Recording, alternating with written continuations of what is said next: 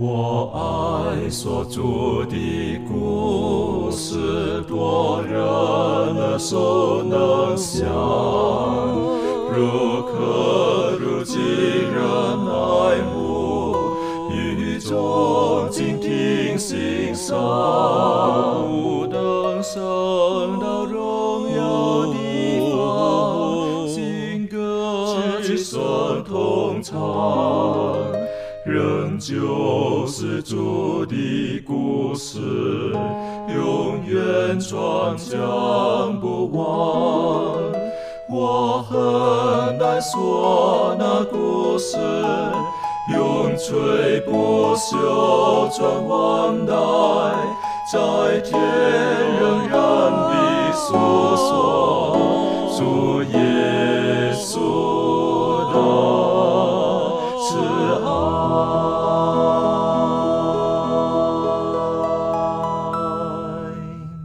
欢迎来到安息医学，跟我们一起领受来自天上的福气。很感谢主，我们进入这一个新的季度的学习，我们特别要来学习的大主题是上帝永远的约。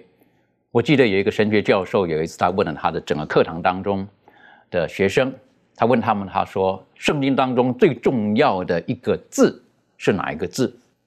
那绝大多数的同学回答的都是爱，很重要的爱。可是这个教授呢，忽然间他说不，最重要的是约。好，那为什么呢？其实这一季我们可以用很多的时间来探讨。圣经当中爱很重要，约也非常的重要。好，那在进入我们今天的学习之前，我们还是恳求圣灵真理的保惠师来帮助我们。我们一起低头，我们请满足我们这开始的祷告。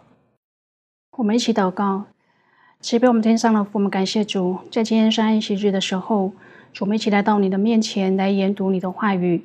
我们感谢天父，你从起初创造我们的时候就是这么的爱我们，在当中我们啊始祖发生了一些事情，我们也看到天父，你因着爱，你愿意啊与我们的先祖来立定这个约的时候。今天我们要一起来研究探讨，我们祈求天父，你赐下圣灵与我们同在，帮助我们，赐给我们属天的智慧，让我们从中间啊来看到天父你是怎么样的来爱我们。也愿我们在研究的时候，主我们也知道，在我们的生活当中怎么样来回应天父你的慈爱。我们愿将以下的时间摆上，求天父你亲自的来引导。这是我们的祷告，乃是奉靠主耶稣基督的圣名而祈求。阿门。在世界上各种的宗教当中，对于几个问题，有的时候都有不同的论述。当然，有一些的宗教当中，他们对于世界的起源，他们有不同的说法。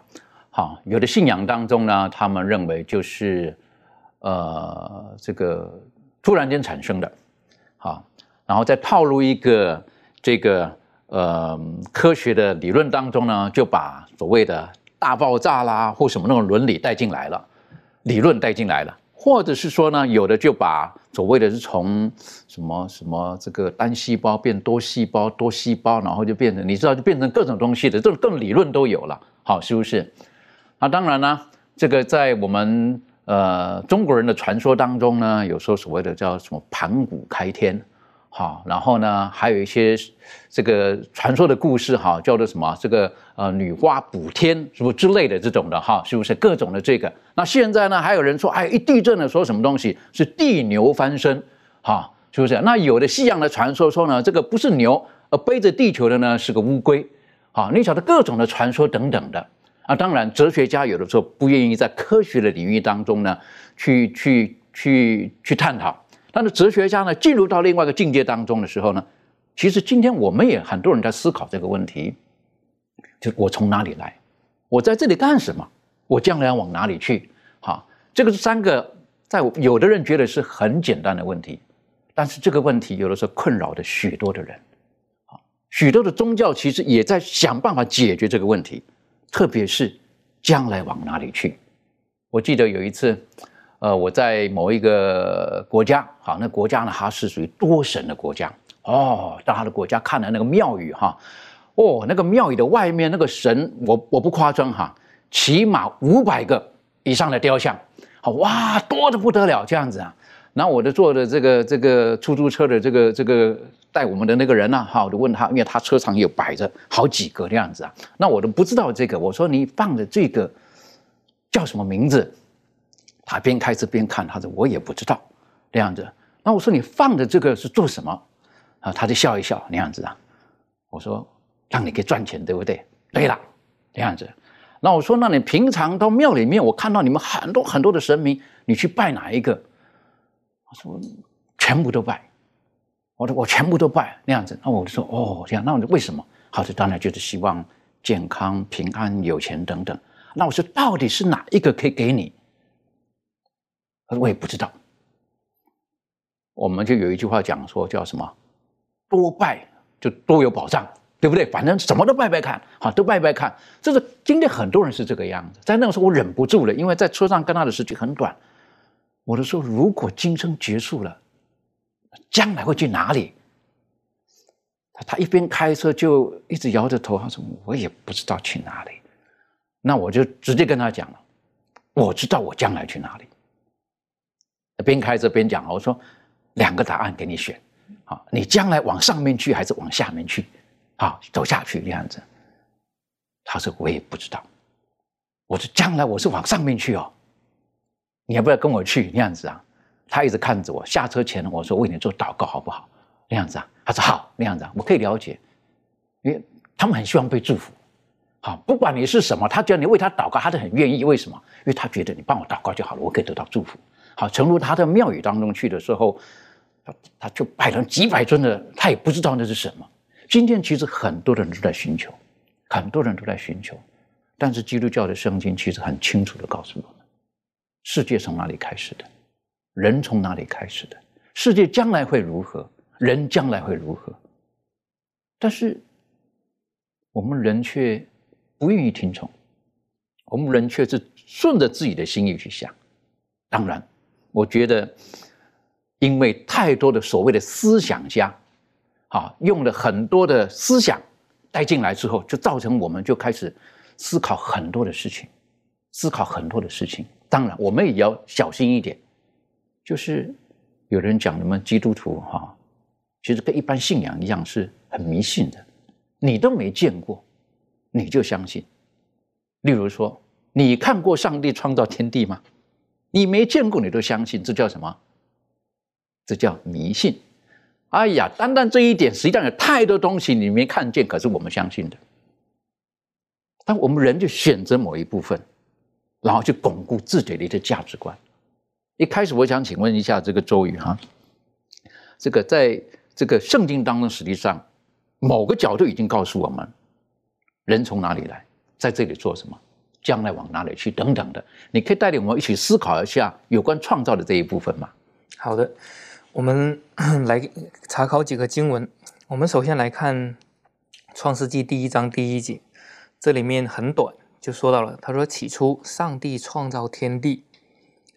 然后接下来我们再看诗篇的第一百一百篇第三节，这里面也说到说你们当晓得耶和华是上帝，我们是他造的，也是属他的，我们是他的民，也是他草场的羊。在这个以赛亚书四十章第二十八节，这里面也提到了，他说。你岂不曾知道吗？你岂不曾听见吗？永在的上帝耶和华，创造地基的主，并不疲乏，也不困倦，他的智慧是无法测度的。希伯来书一章二节十节，这里就说到，就在这末世，借着他儿子小于我们，又早已立他为承受万有的，也曾借着他创造诸世界。又说主啊，你起初立了地的根基，天也是你手所造的。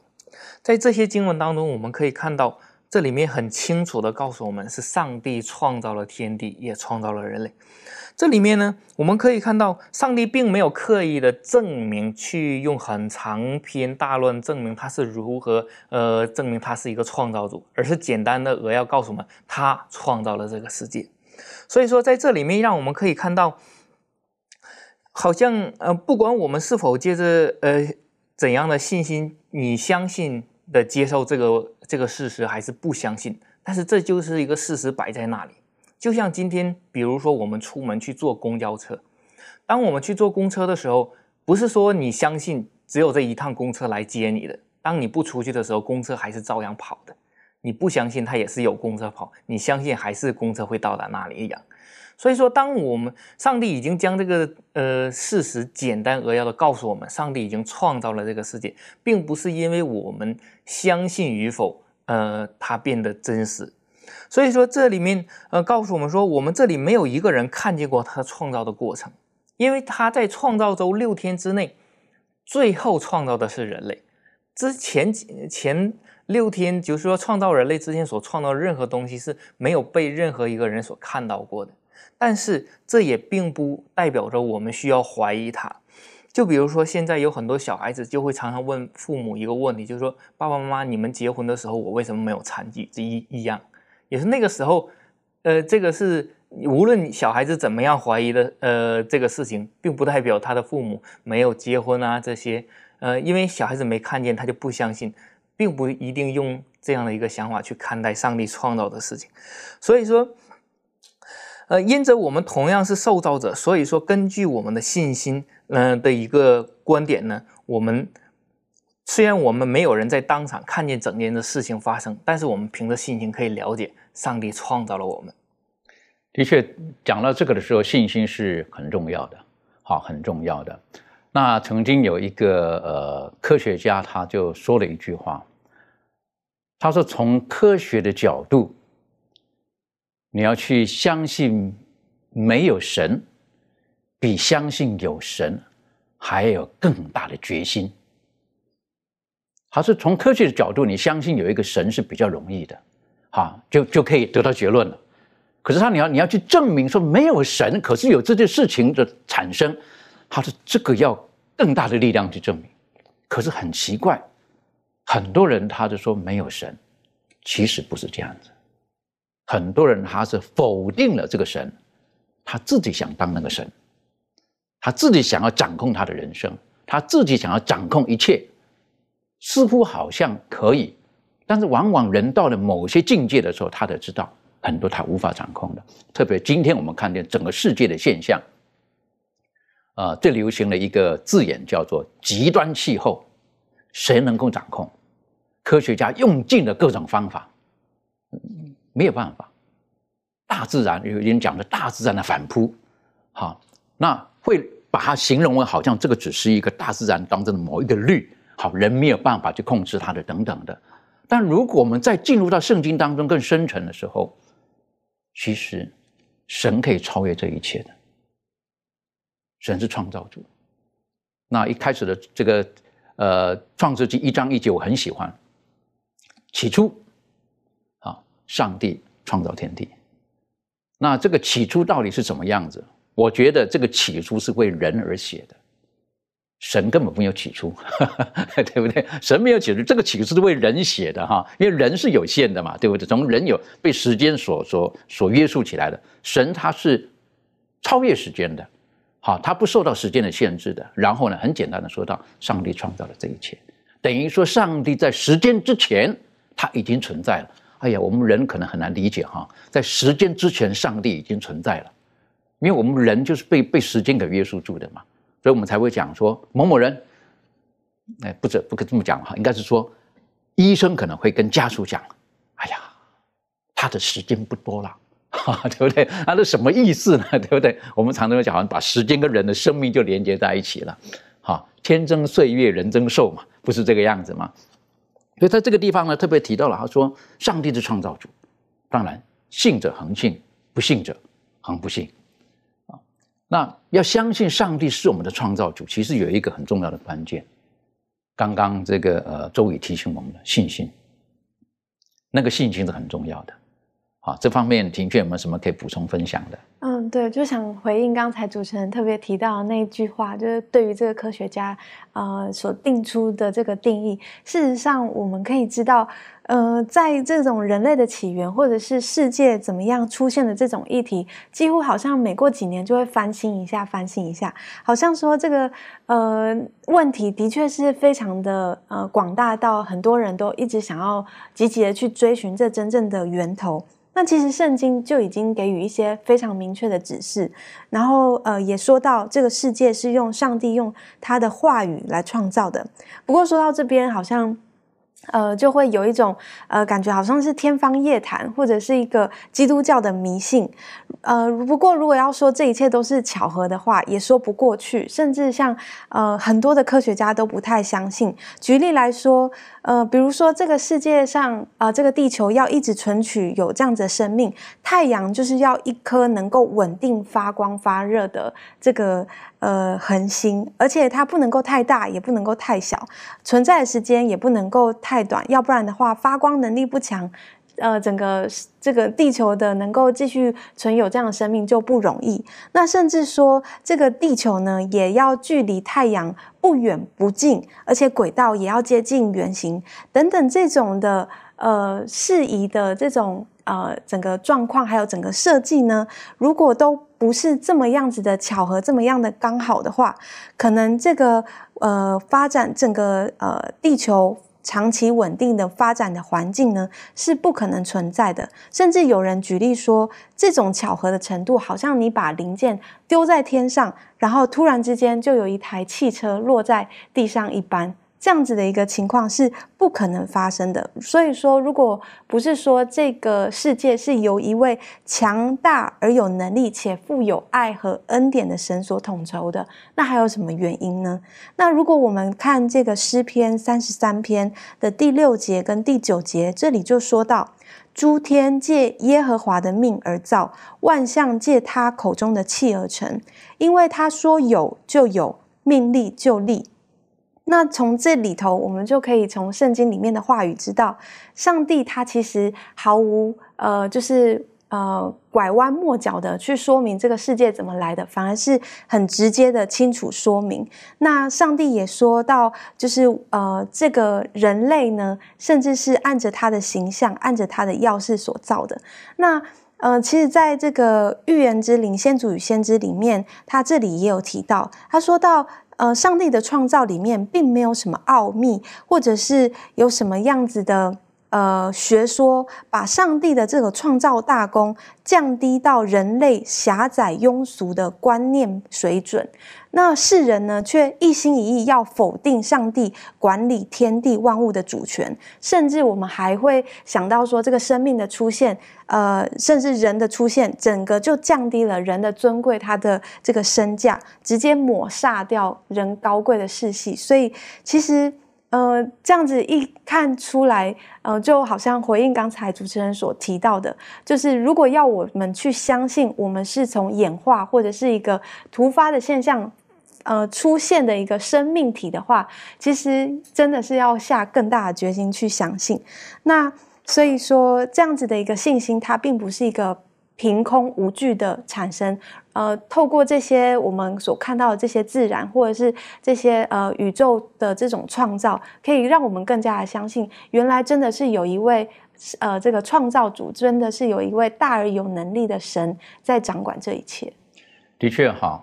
当当我们越看基督教的圣经，啊，实际上我们会觉得有很多的很多现在科学的一些的论据是是完全站不住脚的，但是很多人就就紧抱着不放，啊，刚才庭院特别提到的这个，对于创造，实际上我们就是用信心去接受它，而他提到的上帝说说有就有，命立就立。如果整本圣经我们来看的时候，上帝的话语是有能力的。今天我们人的话语、言语也很有能力。好，这个能力我可从几方面来讲哈。有的人坐在高高的位上，他几句话就可以把你 fire 掉，那个叫很有能力，是不是？某个角度来讲很有能力，对不对？爸爸妈妈对孩子讲：“你在这个样子，晚饭不给你吃。”那个很有能力。好，那可以掌控一切。可是上帝不是这个样子，他的言语出来说是有生命的，这个人就比较难做得到。当然，我们从另外一个角度来讲，我们基督徒我们在说话的时候呢，应当常说造就人的好话。那某个角度来讲，也可以滋润人的生命。可是没有办法真的有生命出来。但耶稣基督他告诉我们，他说：“我对你们所说的话，就是灵，就是生命。”哎呀，实际上整本圣经，你看从旧约到新约，没有地方是矛盾的，非常好的。好，有时间我们再探讨所谓的相信跟信心的这个问题。接下来我们进入到看看哈，上帝创造天地，刚才周宇提醒我们的第六天，上帝造人，这个是整个创造天地的算是某一个很重要的环节。我们可不可以请潘邓也带我们一起来学习这一段？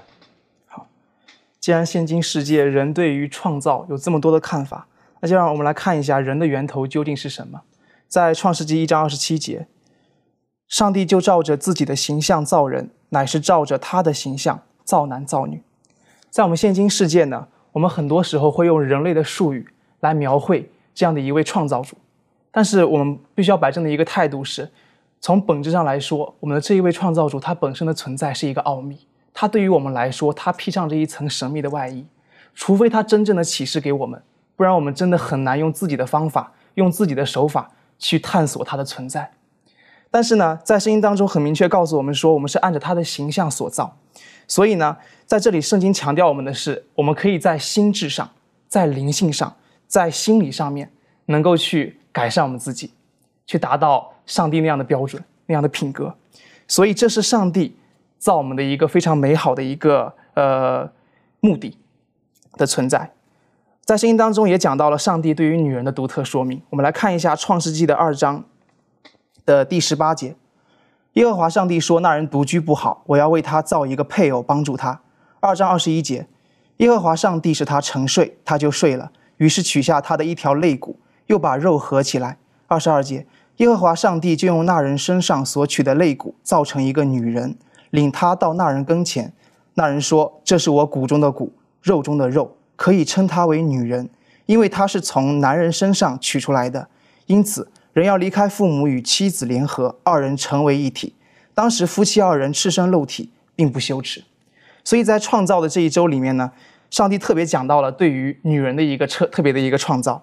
所以我们可以看到，男人跟女人在创造的时候呢，他们所用的材料是一样的，啊，都是用尘土啊。有时候可能会有人说，这个女人明明是用男人的肋骨所造啊，但是男人的肋骨也是用尘土造的。所以本质上来说呢。女人跟男人，他们所造时候的材料是一样的，而且他们都是上帝造的，而且都是用同样的手法造的。所以，男人跟女人为什么要？上帝为什么要用这样同样的方式来造男人跟女人呢？所以，本质上来说，上帝是想让男人跟女人平等。所以，不是说呃男人优于女人，也没有说女人优于男人，是男女平等的关系。而且呢，上帝是两者平等，又在与他特别的关系当中把他们放在一起。他们都能够拥有相同的机会去发展上帝所赐给他们的特性，以便他们能够将荣耀归于他们的上帝。所以，这是上帝创造男人跟女人一个非常特别的一个一点。而且这边讲到了说，刚刚前面也提到一点，就是女人是用男人的肋骨所造，是肋骨而不是头骨。所以这代表着女人的被造不是为了辖制男人啊，也而且也不是用男人的脚骨所造。所以这意味着女人的被造也不是为了被男人奴役。而是被那个亚当的肋骨所造，所以这代表着在创世纪的二章的这个第二十三节的就讲到了，就说这个男人称女人为骨中的骨，肉中的肉。所以这一个经文就代表着男人跟女人之间就像是肋骨与身体之间要有一个非常亲密的关系，他们是平等，就是女人是以平等的身份站在亚当的身边，而亚当有这样的一个责任去保护她，去亲近她，是这样的一个非常亲密的一个关系。然后呢，他们两个人彼此相爱，并且能够在他们两个人的身上能够反映出上帝的荣耀。我觉得这个非常重要哈。这个你最后一句话说，他们的奏造的目的是要反照、彰显出上帝的荣耀。那在我一直觉得上帝他造人的这个这一段哈几句话而言，可是我就觉得是非常非常的宝贝。因为上帝他把他自己拥有最好的肖像权，哈，给了人类，是不是？一般人来讲，这个肖像权，这个你不能不能拷贝我，不能 copy 我，是不是？你要使用我的这个尤其我这么有名的一个人，你用我的这个贴上去，要给我多少的代价等等了？上帝愿意把他的肖像权给了人类，不单单这个样子。如果用英文来讲啊，或中文来讲。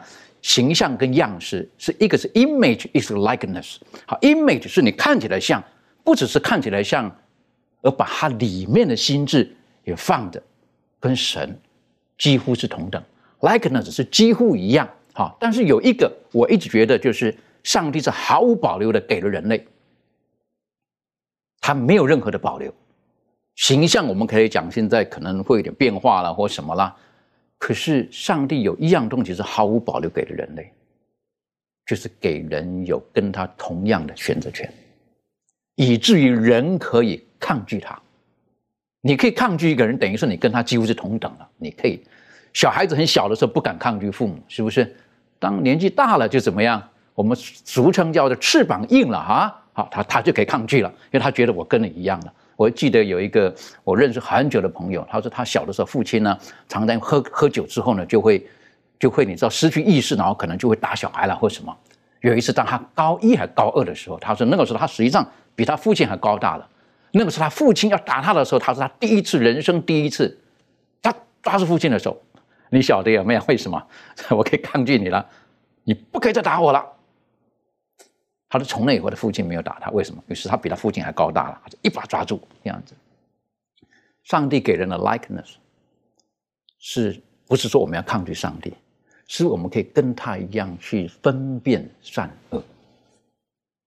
他希望我会跟他一样，但是很可惜，我们用偏了地方。好，后来我们觉得遗憾，也就是我们的始祖，后来他们就用偏了地方。回头再来讲，上帝创造我们人是何等的高贵，所以各位。”我很难想象，我是在动物园里面某一个篮子里、某一个篮里面，然后演变出来的一个人类。你懂我的意思？我我们很难想象这一点。所以以前我记得曾经有揶揄的话就讲说：你要看你的曾曾曾曾曾曾曾曾曾祖母还曾祖父吗？到动物园去，是不是？你如果你要这么认定这一点的时候，但是实际上，如果我们真的从科学的角度来讲，人的演变当中从来没有一个完整的论述，都是假设。因为从来没有办法找到某一个阶段的某一个所谓的演绎演变的过程当中的完整的化石，从来没有。要不嘛，整副是猴子；要不嘛，整个是人。过程当中都是假设，都是一块头盖骨、脚骨头的 一块拼不起来的。但是我们人却完全的相信，仇敌是何等的厉害。那回头再来讲，当上帝创造天地之后。我们晓得，刚才周瑜提醒我们，六天他创造了所有的东西，然后六天之前，第六天创造的人，然后上帝把人跟这一切东西都结合在一起，而且赋予人有很重要的责任。可以请妙容带我们一起学习吗？好的，在创世纪的一章二十八跟二十九节呢，呃，圣经这样说的，创世纪一章二十八节是说。上帝就赐福给他们，又对他们说：“要生养众多，遍满地面，治理这地，也要管理海里的鱼、空中的鸟和地上各样行动的活物。”上帝说：“看哪，我将遍地上一切结种子的菜蔬和一切树上所结有核的果子，全赐给你们做食物。”好，所以呢，在这边呢，他是在讲到说，上帝呢对人类说话，嗯，他给他们一个命令。然后呢，是他们建立关系，上帝跟人类建立关系的第一步。好，给他们命令呢，就是除了要他们呃生很多小孩，然后要遍满整个地面之外呢，他也命令他们呢，要对于上帝的其他受造物，像是这些动物啊，然后像是这些花草啊、植物啊、鱼类啊、鸟类啊这些东西呢，去进行管理。好，然后我有一次呢，听到一个关于也是呃谈论谈论到大自然，他是在谈论环保。还有现在的一些环保的一些内容，然后呃，就是禁止人类到一些大自然的环境里面去呃开垦或者说是管理哈，然后反而呢会造成一些呃大自然的这个大自然自己本身呢，它反而会造成破坏，因为人类没有办法进去管理大自然的话，大自然反而会破坏。举例来说呢，现在就有很多地方呢是呃森林或者说是呃这个山。然后现在为了环保缘故呢，就把这些地方全部都封起来，然后就说，呃，因为我们要环保，所以人类就不可以进去。但是反而呢，因为他们把这些森林都封起来的原因，然后造成这个树枝啊等等的地等等这些老旧的这些呃树枝，然后它干燥之后，它没有办法被人类去清除掉，然后造成说反而造成森林大火的产生，就反而呢并没有环保，反而伤害了这个大自然啊，所以说。呃，这个人类呢，他其实担负了呃这个管理的责任。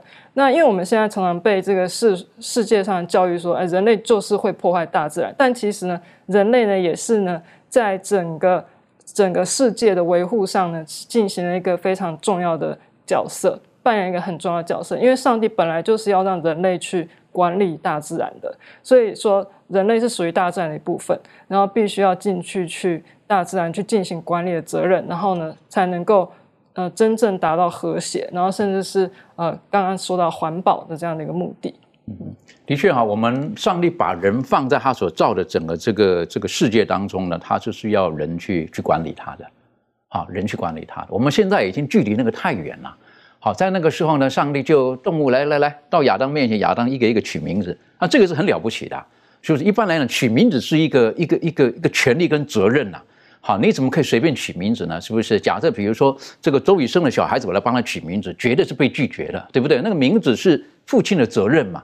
可是上帝让亚当参与命名的这个动作啊，这个是等于上帝他很乐意乐意去分享。然后呢，还有一个，我就觉得刚才妙容提醒了哈，上帝把人放在这个大自然当中呢，是要以我们对这个大自然要负起责任的。可是今天我们好像并没有负上很正确的责任，为什么？两个字：自私。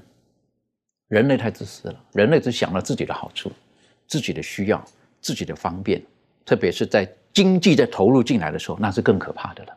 好，人的贪婪在这个里面是以至于是不是这个生态就受到了影响，受到了破坏。当然，上帝对亚当夏娃还有一个很重要的提醒，告诉他你要生养众多，遍满地面。这也是很重要的一个指示，一个命令，告诉他们你们不是两个人开开心心就好，是不是要生养众多？那这个我的属灵的理解是，为什么要生养众多？好，有的人讲说，地球实际上现在已经人类太多了，好人太多了，好，然后呢，这个这个这个食物都不够吃了，好，所以呢，老天呐，容许一些灾难发生啊，减少一些人，甚至有阴谋论在里面，对不对？让一些一些灾难临到，或让一些疫症临到的时候呢，是要消灭某一些人，对不对？为什么这样的话呢？食物才够吃。那这个如果从圣经的角度来讲，不对哦。好，如果圣经角度来讲。第一个，他要生养众多，遍满地面，是不是？然后还有一个，这些东西你们都可以吃。我就觉得，如果我们跳到新约来看的时候呢，我们有的时候又又又太杞人忧天了，好，是不是？耶稣能够让五个病两条鱼喂饱五千人，还担心没饭吃吗？吃是这么重要吗？但是你知道各种的理论在这个地方，所以我就觉得求子帮助我们，让我们每当进入到上帝的话语当中的时候呢，都有一个正确的认识。他提到生养众多，我个人的属灵的体会是，在这个时候，亚当夏娃他们在上帝所设立的呃伊甸园当中，他们两个是无罪的好人，好我这么讲，就无罪的好人，所以上帝希望他们生养众多呢，好人生出来的应当是什么？好人，对不对？是不是好人不应该生出坏人？在那个无罪的环境当中，所以上帝是希望遍地布满的都是好人。可是人犯罪了，上帝不希望遍地不满的都是有罪的人。以后我们会探讨到这一点。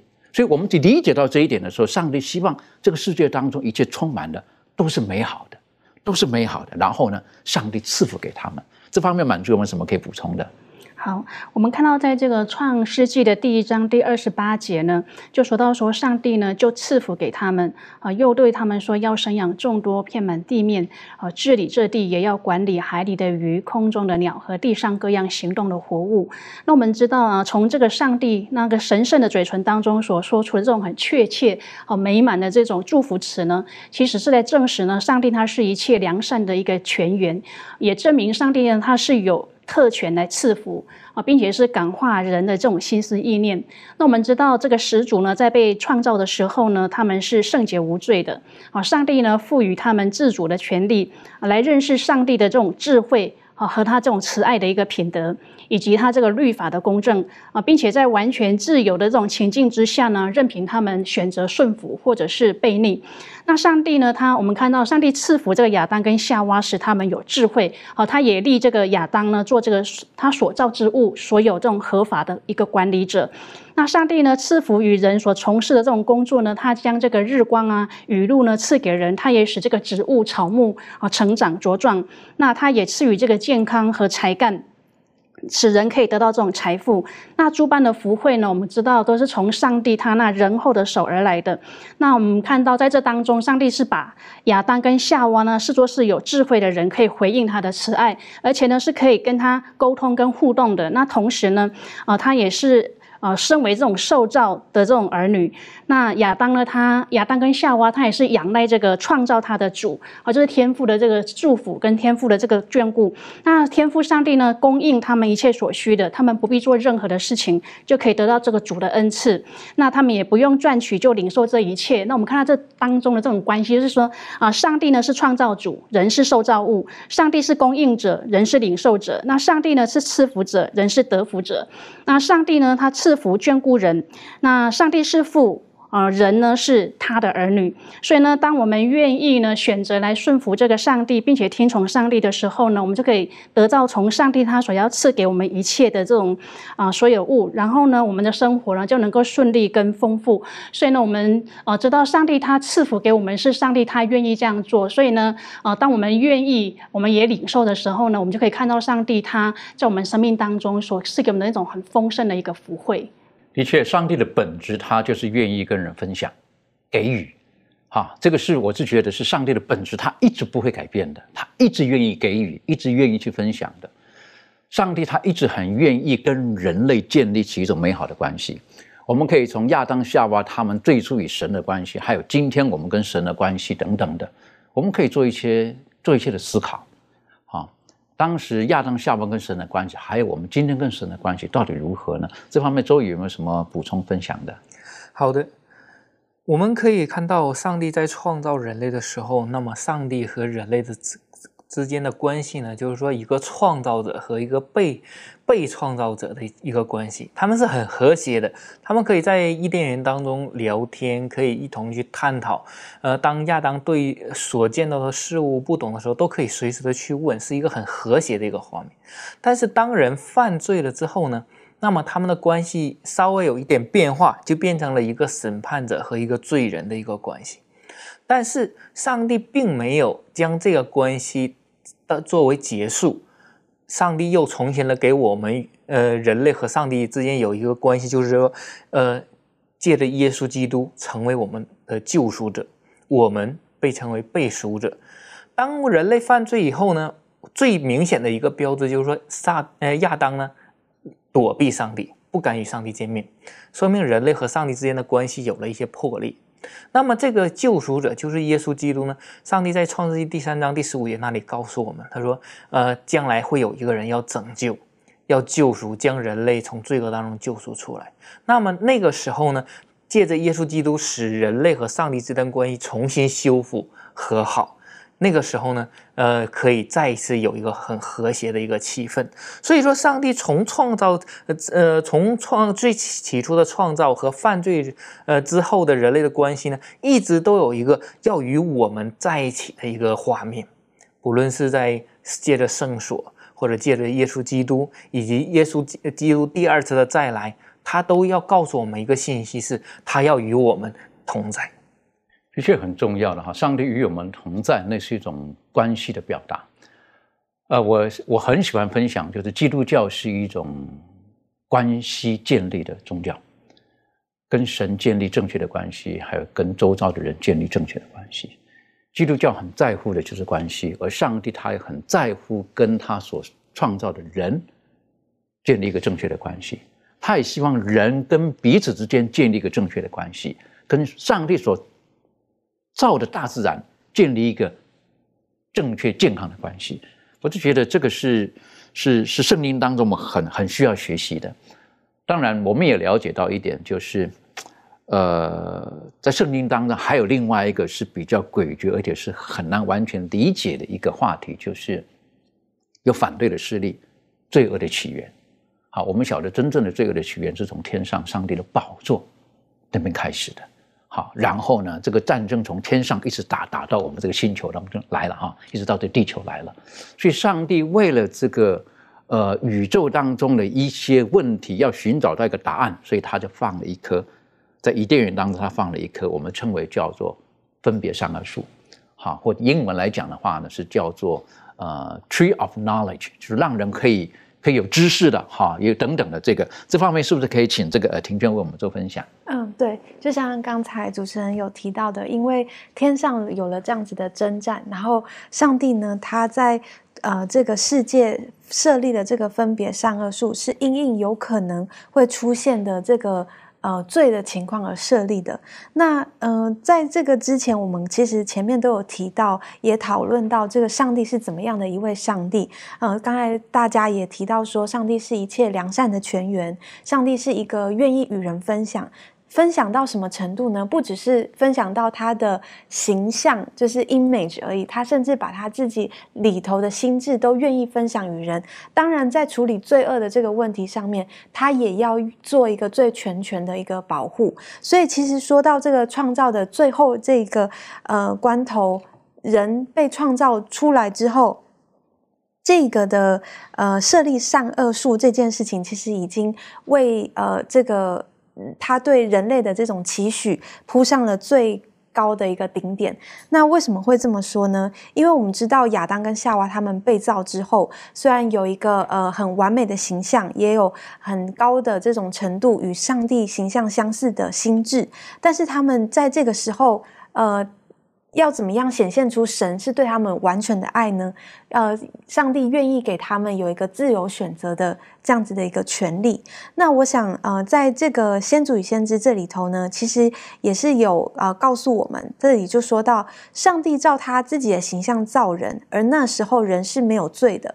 他要那些仅次于天使的人住满全地，但他们的顺从需必须要先受试验，因为上帝他不容许这世界住满轻。视他律法的人，然而上帝凭着他的大怜悯，给了亚当一个没有给亚当一个严重的试验。所禁止的事情呢，既是容易遵守的。那如果我们可以看到这个创世纪的第二章十六节、十七节，圣经怎么说呢？上帝耶和华上帝吩咐他说：“园中各样树上的果子你可以随意吃，只是分别善恶树上的果子你不可吃，因为你吃的日子必定死。”那在这样子的一个呃所设立的这样子的一个禁令呢，其实是一个看见耶和华上帝对他们怜悯的一个一个凭据，因为这样子的一个命令既不是很难呃可以承担的，是一个让他们可以做呃可以很自由的这样子的去做这样子的一个选择，反而是当他们违反这个禁令的罪，就更显现出这样子的一个。对于神的话语的尊敬，或者是对于上帝呃的这种爱戴，是什么样子的一个情况？而亚当如果不能够胜过这个小小试验，那如果要委托给他更重要的责任，他必不能够承受这么样的大的考验。所以从这里头呢，我们可以看见，原来上帝所这个全知的上帝，他设分别善恶树在这个伊甸园里，并不是一个呃。一个很心机的一个做法，反而是上帝对人类的这种很怜悯的态度而做的。的确，呃，你刚刚讲了，上帝对于人类已经是有各种方式来提醒、暗示，还是很怜悯、怜悯的一种的方式。那的确哈，刚才呢，带我们在重复的经文当中，呃，园中各样的树，啊，你可以什么随意。啊，等于说那个人的心智是可以很自由的哈。比如说我们人会觉得，今天想吃什么？呃，我看那个不想吃我想吃这个，想吃那个。我我们可以随着自己的那种的感觉感动，而不是被安排的。等于上帝他他给予亚当夏娃是有绝对的尊重在里面，但是也提醒了，我有这一颗，我有这一颗，啊，你不要去，不可以吃。为什么？你吃了会死。那这个死亡这个字是第一次在圣经当中出现。那对亚当夏娃，我自己会想，他们懂不懂什么叫做死亡？好，岔开一下这个话题。今天现在整个世界的媒体对于死亡的美化，对于死亡的解释，已经让太多人进入到魔鬼的陷阱里面这个这个这个世界是很可怕的。好，今天这个小孩子随随随便便的哈。看了太多的这种这种所谓的这视听媒体上的东西呢，他们对死亡就有一个错误的认知了，然后觉得没有什么，甚至觉得死亡是很可爱的，好，然后觉得死亡是呃是可以很美的，好，然后觉得死亡是一个很好的事情等等的。所以在很多的媒体上的宣导呢，我个人觉得是对生命没有正确的认识，还有对生命的不尊重，所以因此呢，我们觉得死亡不是很可怕的事情，也相对而言，我们可以随时置着别人于死地，好，这是一个很可怕的一个世界的一个一个渲染。但是什么叫死亡？亚当夏娃可能还不清楚。简单来讲，耶和华上帝告诉他的死亡，你会死，就是说你跟生命没有关系了。简单来讲，死亡就是跟生命断绝了。跟上帝断绝了，跟生命的源头断绝了。简单来讲，就是这个样子。而今天呢，我们今天还活着，有时候我们觉得说我还活着，我没有死啊。但在前面等着你的就是死亡嘛。如果没有耶稣基督的话，所以在这个时候，我觉得，呃，上帝他他给亚当夏娃的这些的呃提醒，哈，很可惜他们走错路了。当然，我们不晓得这个原因归咎于就是他们怀疑上帝的话，不听上帝的话，对上帝的忠心不够，还有。对上帝的信心不够。其实我们的忠心跟信、忠心跟信心，是我们人生很重要的一些的部分。好，养这怎么讲？人与人的交往，人与神的交往，好，很重要的部分。这方面攀登有什么可以再补充分享的？刚刚前面讲到了死亡，但是死亡最终一直可以追溯到在创世纪的时候，我们的始祖亚当跟夏娃面临的那一场信心的试验。上帝对他们说：“园中各样。”树上的果子你们都可以吃，但是唯独这一棵分别善恶树上的果子你们不可吃。所以这样的一个命令背后所显现出来的是上帝对亚当跟夏娃信心的考验。所以这本质上，刚刚前面主持人也有讲到过，我们人有自由意志，所以这一个这一个命令本身就反映出我们人是有自由意志的。我们可以选择顺从，也可以选择不顺从。那当然可能可能会有人有疑问了，那为什么上帝不直接就让我们就单纯的爱他呢？那种爱不就好了吗？这样的话，我们现今就没有死亡了呀。但是，就像是一个父亲对待他的对待他的孩子，如果一个父亲真正爱他的孩孩子的话呢，他真正正确的方式应该是去爱他的孩子，而不是控制他的孩子。所以，就像我们人一样，我们人是因为被上帝所爱，所以上帝没有控制我们，他选择他有一个很博大的一个胸怀，等待着我们用真正的爱去爱他。因为被控制的爱不是真正的爱。所以，我们现今我们可以选择顺从上帝，就像跟我们的始祖亚当夏娃一样。当时他们面临的是那一场信心的试验。我们现今也是如此。我们现今有律法，上帝会用律法约束我们，会用律法来试验我们，来考验我们。所以，我们究竟是选择顺从，用信心的态度去面临律法呢，还是选择背逆于律法？这个就是我们现今人的一个考验。嗯，这很重要的哈，的确，嗯，我个人对于这个呃。信心，哈，也有一些的体会，哈，信心很多是我们自己没有的，而是互动的过程当中，我们才产生那个信心的。那回头再来讲，当时夏娃她的这个选择，哈，我有一个问题在脑海里面，哈，夏娃她是可以说常常就是跟上帝沟通，亚当在他身边不远的地方等等的，在这个时候，我们人一般比较容易倾向于我们所认识、所接触的人，相信他们。但是对于陌生人，我们一般现在来讲，对不对？逢人只说，啊，不是三分话一分话，对不对？陌生人最好不要跟他说话。但是夏娃在这个时候，居然他他接受了一个蛇的提议，蛇的背后是撒旦。这方面，妙论有没有什么体会或看见？是的，就是在创世纪三章一到六节讲到说，这个魔鬼呢，他是如何附在蛇身上，然后呢，呃，引诱夏娃的这个过程。然后我们看见了，在创世纪三章一节，他是这样说：他说，耶和华上帝所造的，唯有蛇比田野一切的活物更狡猾。蛇对女人说：上帝岂是真说，不许你们吃园中所有树上的果子吗？所以其实呢，这个刚刚讲到说，我们对不信任的人或者呃不认识的人呢，我们不会信任他。那这个地方呢，蛇它就是很厉害的一点，就是它用一个会激起夏娃兴趣的一个问题，来使夏娃跟他产生对话，跟他产生辩论。因为呢，这边这个魔鬼他的这个话呢，他其实是在质疑上帝之前的话嘛。因为上帝是说呢，你们这个园中呢所有的果。